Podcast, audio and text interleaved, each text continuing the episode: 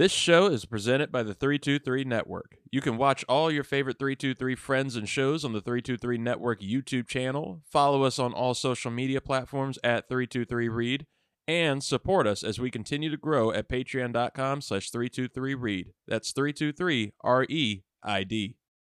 I hate and love doing solo segments because it's so lonely. I hate the loneliness of it outside of Kamala just being here. But I do love that I can be a little less uh, self conscious, more silly, even though I don't have to be self conscious with Scott and Zoo, but I can just, I can do, when I'm close up to the mic like this, I can try my best NPR impression to start the show. It's Wednesday, October 18th, 2023. I'm Reed Murphy coming to you from Fredericksburg, Virginia, and this is the 323.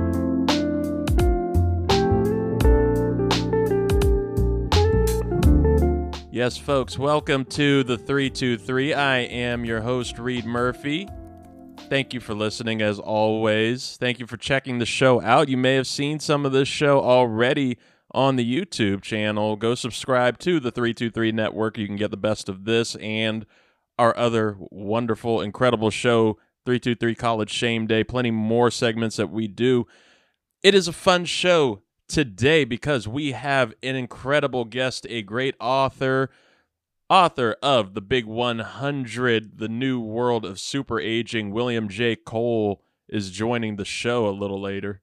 Look at that, another J. Cole. That's our second J. Cole on the show, along with Joshua Cole. We just need like J. Cole. We need to get the, we need to complete the trifecta. But we have him a little bit later to talk about age, longevity, and just what it means for all of us, how we can all eventually probably reach age 100. But what's the quality of life going to be like as we get there? How do we get there? What can we do to make sure that we get there? Can Tom Brady get to 100? Are we going to be plagued by that all the way through this time?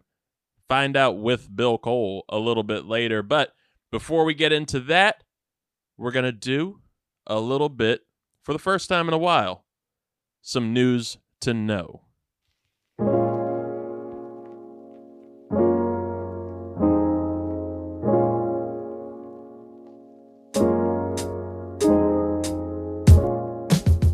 We start the news with an NFL Week 6 recap. Got to get it in before, you know, our Ricks versus Gricks Fridays and Week 7 in the NFL. Can't believe we're already halfway or almost halfway done with the season. Gets more and more fun with every week, and that started last Thursday when the Kansas City Chiefs defeated the Denver Broncos 19 to 8. It was a big Travis Kelce night. The Chiefs' star tight end, Taylor Swift friend, caught all nine of his targets for 124 yards. Bad night for Russell Wilson, finished 13 of 22 for just 95 yards, one touchdown, two interceptions. Chiefs advance to 5 and 1. The Denver Broncos fall to 1 and 5. Meanwhile, overseas, the London games continue at Tottenham Stadium with the Baltimore Ravens defeating the Tennessee Titans 24 to 16. Baltimore goes to 4 and 2. The Tennessee Titans fall to 2 and 4. Meanwhile, the Miami Dolphins back in the States beat the Carolina Panthers 42 to 21. Not a great game for Bryce Young, but he continues to look better. The Panthers rookie star quarterback. The Miami Dolphins, looking like the best team in the league, possibly go to 5 and 1. Carolina Panthers still without a win. They are 0 and 6. Another rookie star quarterback, CJ Stroud and the Houston Texans defeated the New Orleans Saints 20 to 13. Saints receivers once again looked nearly unstoppable, but can't get a win with it. Chris Olave only caught seven passes for 96 yards. Only. Only. But that's still not enough to defeat CJ Stroud, who is looking like an easy rookie of the year to start the season. Both teams are now 3 and 3. Washington Commanders trying to get a rebound after the Thursday night debacle against the Chicago Bears. Commanders beat the Atlanta Falcons 24 to 16. Washington is now 3 and 3. The Atlanta Falcons are also 3 and 3. Meanwhile, the Jacksonville Jaguars defeated the Indianapolis Colts 37 to 20. It was the Gardner Minshew revenge game. Minshew now being the Colts quarterback after rookie sensation Anthony Richardson is set to have a season-ending shoulder surgery. Minshew could not get it done. Trevor Lawrence and the Jaguars continue to roll. The Jaguars are now 4 and 2. Colts are 3 and 3. Cincinnati Bengals, Joe Burr. They took down the Seattle Seahawks 17 to 13. Cincinnati, they advance now to 3 and 3. They're getting back up there. Seattle Seahawks are 3 and 2. Over in the NFC North, you have the Minnesota Vikings in a rivalry game beating the Chicago Bears 19 to 13. Bears starting quarterback Justin Fields still trying to do everything he can to produce, but now might face a little bit of injury time. Dislocated thumb. We'll see how he can fare with that. Minnesota is now 2 and 4, Chicago is 1 and 5. Heading back to the AFC, go to the AFC North, and that rivalry, well, not really a rivalry when you have an interconference game, but it's the shock of the week. We had a huge upset. The Cleveland Browns, without their star, star, I guess, but controversial star quarterback, Deshaun Watson, not playing. Rookie backup, Dorian Thompson Robinson, not playing. So it's PJ Walker to the rescue, and they take down who? the San Francisco 49ers. The Browns beat the Niners 19 to 17. Huge game. The Browns, they advanced to 3 and 2. 49ers first loss of the season. They are 5 and 1 now. Back to the AFC, the Las Vegas Raiders beat the New England Patriots 21 to 17. It's not looking good for old Bill over there. Patriots fall to one and five. Raiders are three and three now. The Detroit Lions, America's sweetheart, they beat the Tampa Bay Buccaneers 20 to 6. Detroit is 5 and 1 now. 5 and 1. Meanwhile, the Tampa Bay Buccaneers are 3 and 2. The Los Angeles Rams beat the Arizona Cardinals in an NFC West showdown. They took them down 26 to 9. LA Rams advance to 3 and 3, but they lose their rookie running back star rate really. Kyren Williams, he will be out several weeks with an ankle injury. Meanwhile, the Arizona Cardinals, they fall to 1 and 5. But you want to talk upsets. Maybe you can argue the Browns is the biggest upset over the Niners, but you have another undefeated team still left in the NFC at that point. And who's going to take them down? That bad man, Zach Wilson, and the New York Jets beating the Philadelphia Eagles 20 to 14. Eagles look great, but that Jets defense, even without their star corner in Sauce Gardner and their number two corner and DJ Reed, still getting it done. You can't beat them. If Zach Wilson can hold on, who knows what you get? The New York Jets over in the AFC East, they are now 3 and 3. The Eagles fall to 5 and 1. Another matchup like that, Buffalo Bills.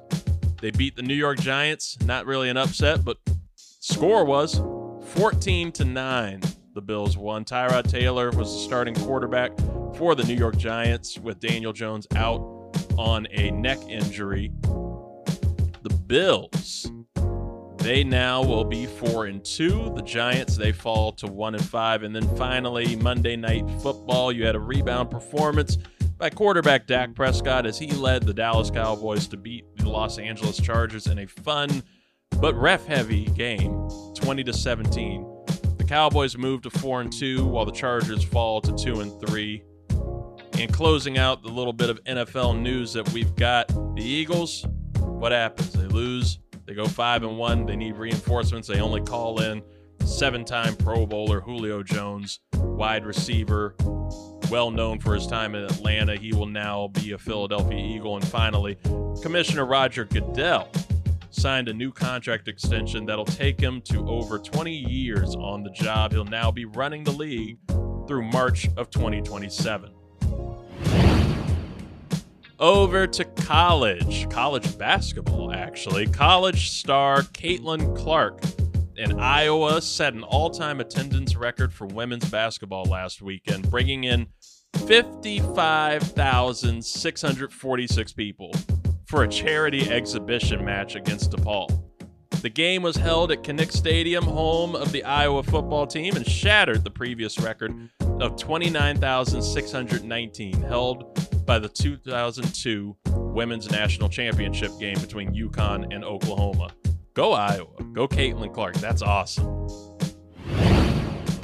In a 10 0 victory over the Arizona Diamondbacks, Philadelphia Phillies slugger Kyle Schwarber, known for his famous Schwar bombs, or at least to me, I like to call them Schwar bombs, had his first postseason multi home run game, tying the great Reggie Jackson for most ever by a left handed batter in MLB postseason history. This performance helped push the Phillies to a 2 0 lead over the Diamondbacks in the National League Championship Series, keeping them two victories away from a trip to the World Series. The Texas Rangers also currently hold a 2 0 lead over the Houston Astros in the American League Championship Series.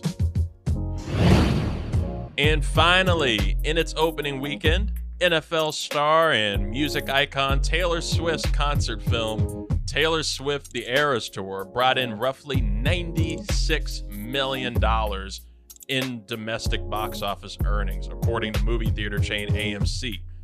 That makes it the highest grossing concert film domestically for an opening weekend and just barely missed the record for highest opening by an October film, still held by 2019's Joker at $96.2 million.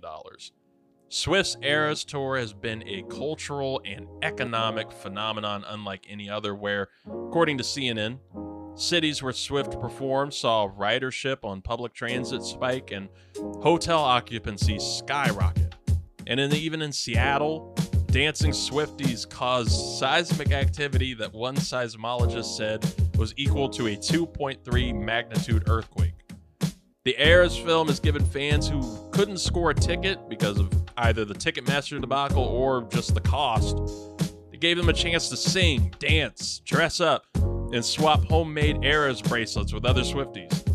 The movie, directed by Sam Wrench, is nearly three hours long and was filmed over three nights at SoFi Stadium in Los Angeles this summer. No Travis Kelce post credit scene, in case anyone was wondering.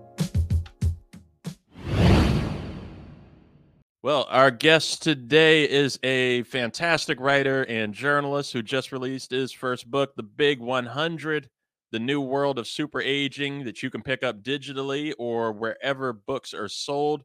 Welcome, William J. Kole, to the 323. Thank you, sir, for being here. It's such a pleasure to be with you, Reed.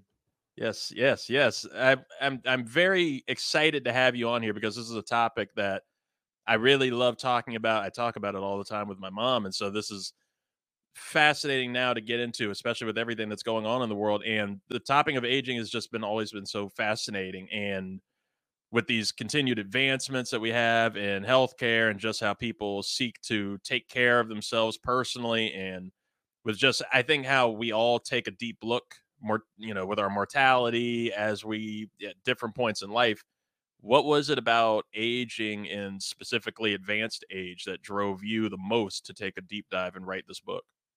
Well, I think I've been sort of um, fascinated with the very old for my whole life. And it really traces back to um, my grandmother, who lived almost to 104.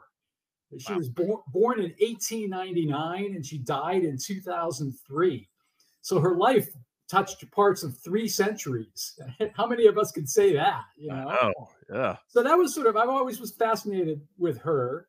And then uh, when I was based in Paris as a foreign correspondent for the Associated Press, I was assigned to write about Jeanne Calment, who um, was the oldest person, still is the oldest person who ever lived. uh, whose age could be authenticated by records. And she lived to 122 years and 164 days. So, you know, covering that story, the story of her remarkable life, more or less turned a fascination into a full blown obsession. And then fast forward to a couple of years ago, we're in the middle of COVID, and I had the idea to just check and see uh, how are the 100 year olds doing with COVID. And uh, uh, it turned out not very well, as you might expect, you know. Uh, but in the course of talking with some experts uh, about centenarians, I realized that we're about to see a huge wave of them. Uh, our our population's aging, and the numbers of people living to 100 spiking. That's curious. That that makes me very curious. With one of the big questions that I had, and from some of our co-hosts on here, us mid 90s born kids, how what's the life expectation for us going forward? Well, you know, uh, look, some of this is is a little counterintuitive because, you know, COVID hit our lifespans, our life expectancies, right across the board and lowered them. Uh, the thing is, is that experts are expecting us to rebound from that uh, as early as this year. And uh, so there's a few things going on. One is that um, one in every two five year olds alive right now is projected to live to 100. So, uh, you know, there's there seems to be a nobody. I don't think anybody's really looked specifically at um, millennials and Gen Z, but you can say fairly confidently that the, the trend lines are all moving towards longer lives and a greater chance of hitting a triple digit age for all of us. That's exciting. That's exciting. And my mom, she's a fixture on the show. we love the conversations that we get on here. But Mama Murphy flips, she flip flops with the idea of aging a lot. And it's a conversation that we had. Sometimes she's down for the the gracefulness and beauty in it, and other times she's telling me like vehemently, "This sucks. Don't get old."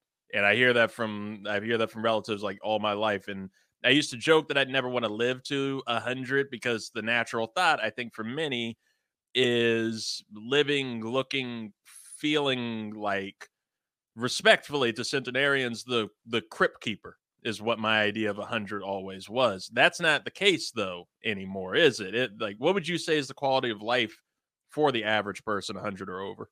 I mean, it really varies, Reed. You know, uh, we all age differently. Uh, and so, you know, old age looks differently to all of us. And some of that is because of our genetics. And some of that is just because of our behaviors. So just to back up for a second and explain why are why why should we expect more people to live to 100? Um, I already mentioned the, the five year olds, half of them projected to live to 100. That is because of just continued medical breakthroughs uh, in treating cancer and heart disease um, and other things that kill us. And so that's why, you know, the, the experts at Stanford University's Center on Longevity are making that rather bold projection uh, for, for very young kids, for kids in uh, Generation Alpha. And um, that's that's the medical piece. Then there's a demographic piece. It's just the boomers like me, you know, uh, who are aging, and the baby boom generation is a big one. There's a uh, well over 70 million of us.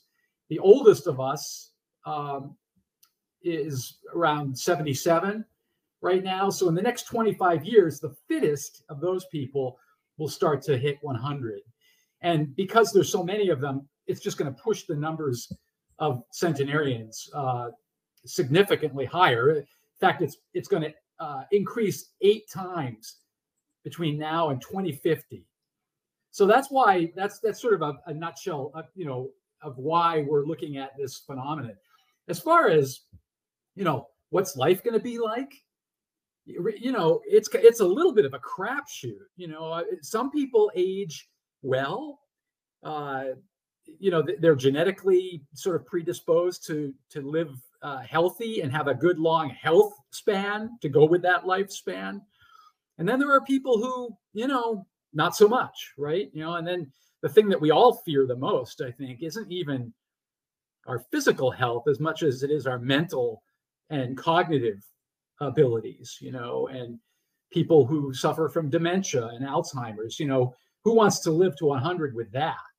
Right. So I think it depends, you know, and and and uh, my book sort of also uh, looks at some challenges to our, you know, what the landscape will look like for a hundred year society.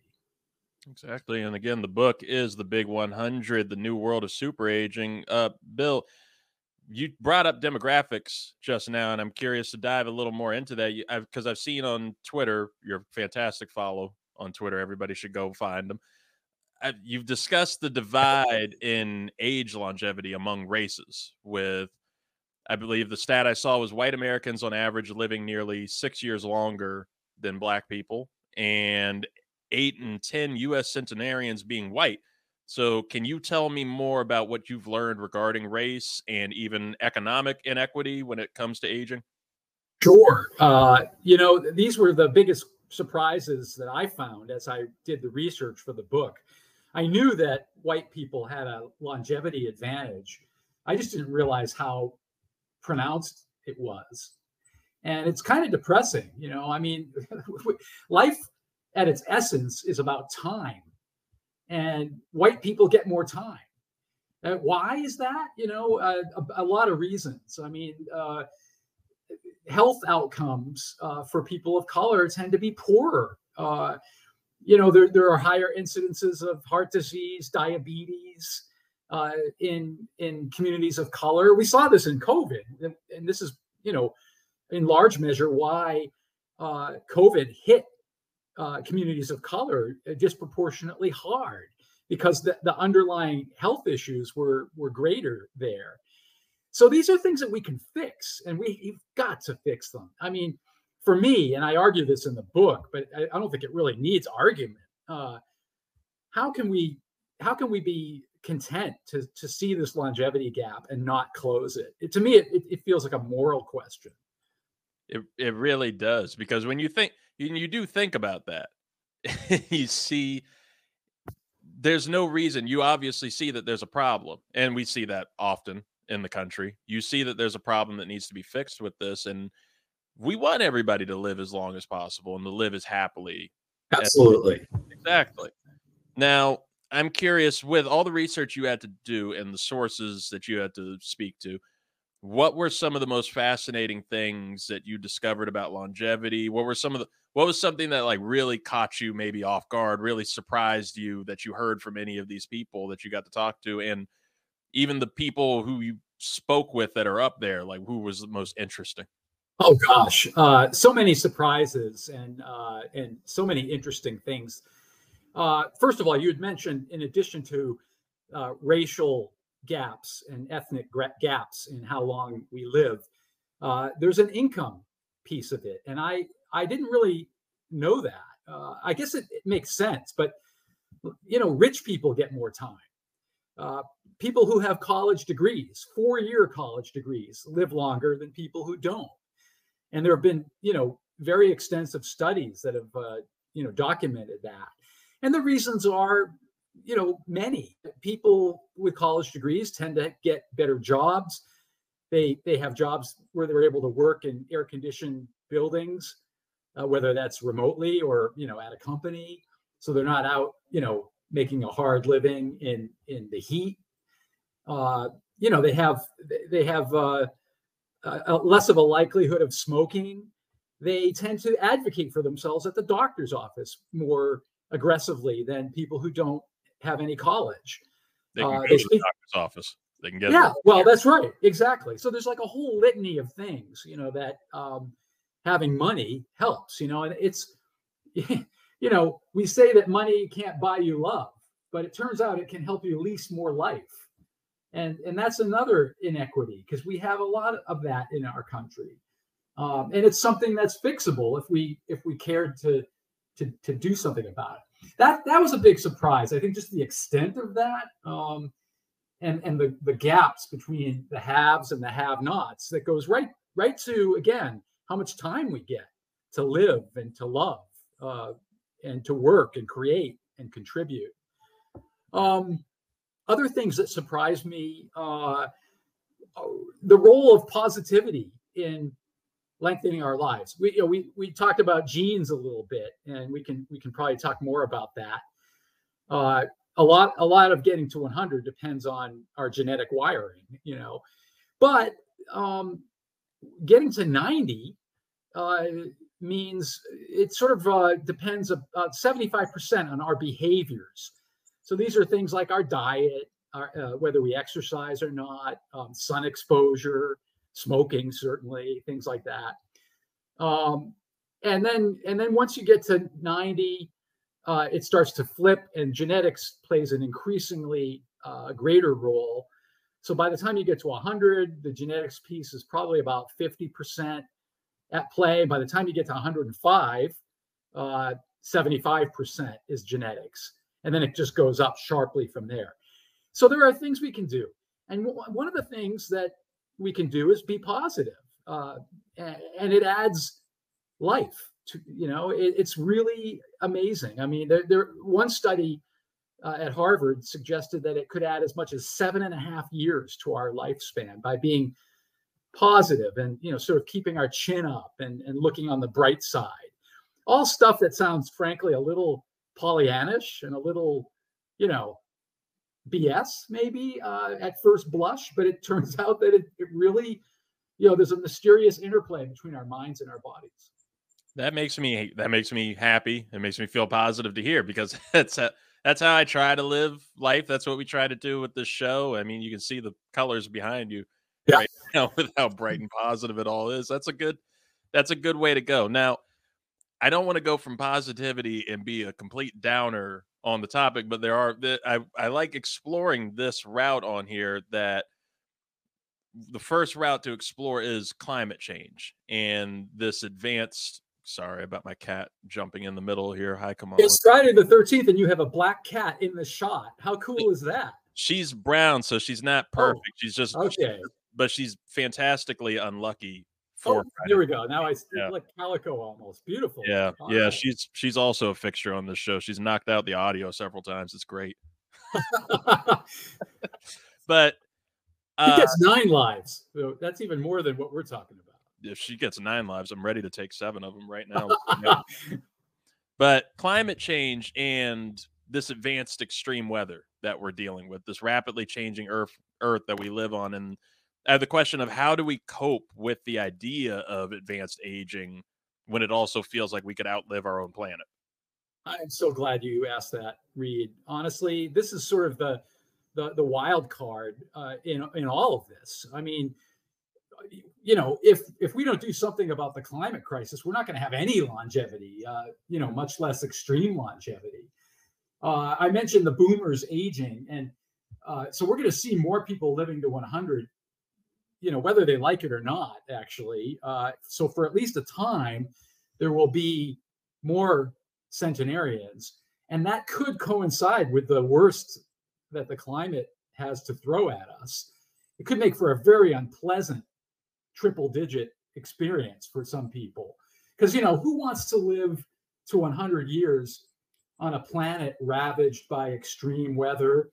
And as a consequence of that uh, economic instability, um, you know, political insecurity, all of that. So it's it, it's really um, it's it, it's even more important that we do something about the climate crisis. And you know, what about you know those five year olds we talked about? Half of them projected to live to 100. We owe it to them to to fix this, or at least slow it down.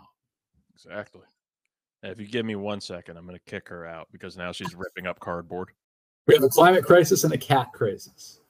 That is my biggest concern as well. Like when we talk about, you know, with the, how this expectancy for five year olds now, it's not going to be a great uh, quality of life when you're having to, you're seeing like in Florida, people hurrying off the coast to get to places like Orlando because there's going to be like no Miami in a while. There everything is just going that way and you have politicians handling it and that's the other route I want to go in with this topic is the literal political aspect of aging and where you stand with the advanced ages of many politicians because it's been a huge topic recently, especially with you have uh 81 year old House Minority Leader Mitch McConnell having a couple of very scary episodes on the job that leaves people asking about things like term limits and age caps on political roles. And I can see the legitimacy in some calls of ageism in these discussions, but does it concern you at all that our top candidates for leading the nation are 80 and 77? Because even if they're sharp and fit, and one of them doesn't particularly strike me as either of those, but no matter what the arrest records say, these roles, especially POTUS, take a lot out of even the youngest members of Congress and any political roles. Where do you stand on like age caps and limits?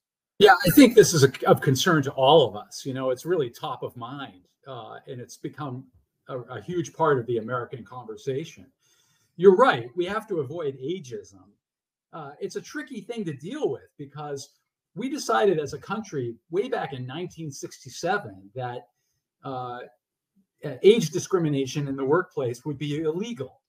And so, how do we fix this and not break the law? You know, um, we it, it's really tricky. Again, I, as I said at the outset, we all age differently, so it's hard to impose, uh, you know, standards on everyone. Everyone, you know, some people we've all met these people. You know, I, my mom is 92 years old, still living independently in the house I grew up in in Massachusetts, and she's spry as hell, man. She just, I, we, my wife and I put up a video on TikTok of her walking through the grocery store. We could barely keep up with her. You know, it's almost, it's got almost a hundred thousand views. You know, my mom. You know, just. You know, and then we've met people in their 60s who look ancient and active, you know, so it's very it's very difficult, I think, to impose uh, standards, but we have to we have to do something. The median age uh, of, Americans is uh, just under 40 years old. It's like 39.5, something like that. That's the median age. Only 5% of Congress is under 40. So, you know, we say we have a representative democracy, but there are a lot of people in our country who don't feel represented. And, uh, you know, that's a problem. So it, it feels like maybe it's time to revisit the idea of term limits, at least, you know, so that we get more, you know, turnover in, in Congress. And there are a lot of sharp older people with a lot of experience and ideas, and it's good to have them. It's just, you know, were these jobs really meant to be, you know, lifetime, forever jobs. I mean, uh, Mitch McConnell has been in the Senate since 1982 or yeah. 86, somewhere. I can't, I'm confusing him with Dianne Feinstein, who just died, who was also, you know, a U.S. senator for about that same time, like 41 years. That's a long time. I don't care if you're sharp as a tack or not. At some point, I think our older politicians need to have the self-awareness to know when to step aside and let let a younger generation rise. I fully agree. And you said like with Feinstein, like she was she had just been talking about reelection potentially even there at age 90 and I I agree that so there's there is plenty to gain from having wisdom in Congress and people who have gone through the experience and have gone through all of this who can, you know, to have them delve that out to the younger members of the parties, it helps having an Elizabeth Warren who is very spry, who is very, um, you know, witty and ready to go. It helps having somebody like that, but it gets scary when you see Mitch McConnell freeze up uh, at the podium, or if I'm seeing President Biden riding his bike and I'm I'm te- I'm legitimately afraid for him to fall or something. It, it's kind of scary to see. Yeah, I mean, with Biden, you know, I I think sometimes he takes uh, you know needless hits about that because look, he he is 80 and he is riding his bike. He's he's pretty fit actually. And uh, you know, biologically, he's probably a, a lot younger than than chronologically. Uh, you know, that said, we're not the same at 80 as we are at you know 45 We're just not. There are changes to our brains, even the size of our brains. We, we, we, our brains shrink a little bit, you know. Um, in our, it begins in our, I think, our 30s, and you know, by by those ages, we've lost a tenth of the size of our brains, and uh, with that can lead some, to you know some uh, abilities to uh, to you know multitask and, and, and, stuff like that. So it's it's really uh, it's really problematic. I mean, you know, we um, we've never had an older Congress. So one in in four members of, of the House and Senate together is uh, over 70. And of course, we have the oldest occupant of the Oval Office we've ever had. So time to definitely think about about this. Uh, I think, you know, I think a lot of older people would happily vote for younger uh, politicians. Uh, it's just, you know, our Constitution sets age limits too. For you know, you have to be a certain age before you can run for these federal offices. There's no upper limit. There's a, a lower limit, and uh, so hopefully we can, you know, find a, a place where we can address this, where we don't impose ageist or discriminatory, uh, you know, conditions on fit, smart, you know, energetic older people. Right. Again, you can get Bill Kole's new book, The Big 100, The New World of Super Aging, anywhere you get books or online. I got one last question before you go to tie some sports in here because this is a sports variety show. We're going to tie it in here. We're talking advanced ages. You just had Tom Brady retire from the NFL at 45. It still looks like he could go. Uh, LeBron James is now the oldest player in the NBA at 38 and still dominant. I'm I feel like Bartolo Colon is still trying to roll out and play somewhere. Could we start to see more athletes retiring at later and later ages? Could we get Tom Brady as a Washington commander at 100? Can I finally have that? I, I want Tom Brady back with the New England Patriots, my team, you know, which is just they're just sucking wind. I mean, it's just it's miserable, but uh, don't even get me started, you know. But and I and I expect zero sympathy from your listeners about poor Bill, the Patriots fan. But anyway, we oh, we dove into that very recently. Just last night, we dove headfirst into the Patriots and the whole situation with Bill Belichick, who is who is an aging. He's one of the older coaches in the NFL. And he is, you know, and, well, you know, we we had our winning ways for a long time, and all I can say is karma is a bitch, you know. but yeah, to your question, absolutely. I think you know, look, football is a pretty rough sport. So necessarily people will have to exit the playing field at a certain age. We're not going to see anybody at a hundred, uh, you know, uh, doing a pick six. But um, but you know, I, am a I'm a competitive uh, distance athlete, a runner. I've I've, I've run a, a ton of marathons. I competed back in college. I'm 62 now. I'll be 63 next month. Uh, I follow some athletes who are in their hundreds who are out on the track setting world records for their age group in the 100 meters. And, you know, there's this one woman uh, in uh, New Orleans, uh, Julia Hurricane Hawkins, she's called, and she's 105 and holds the world record for the 100 meter dash. Damn. Uh, so, you know, I, I, that's cool, right? I mean, that's very inspiring. Mm-hmm. And I think, you know, uh, you know, if people want to stay active and they want to keep uh, keep doing these things, I, more power to them. I, it's really inspiring. We love it. We love it. Go get this man's book. It's a topic that we can all find a reason to dive into, and he'll educate you plenty with it. The Big 100, The New World of Super Aging. Thank you, Bill, for being on the show. Thanks, Reid. May you live 100 years.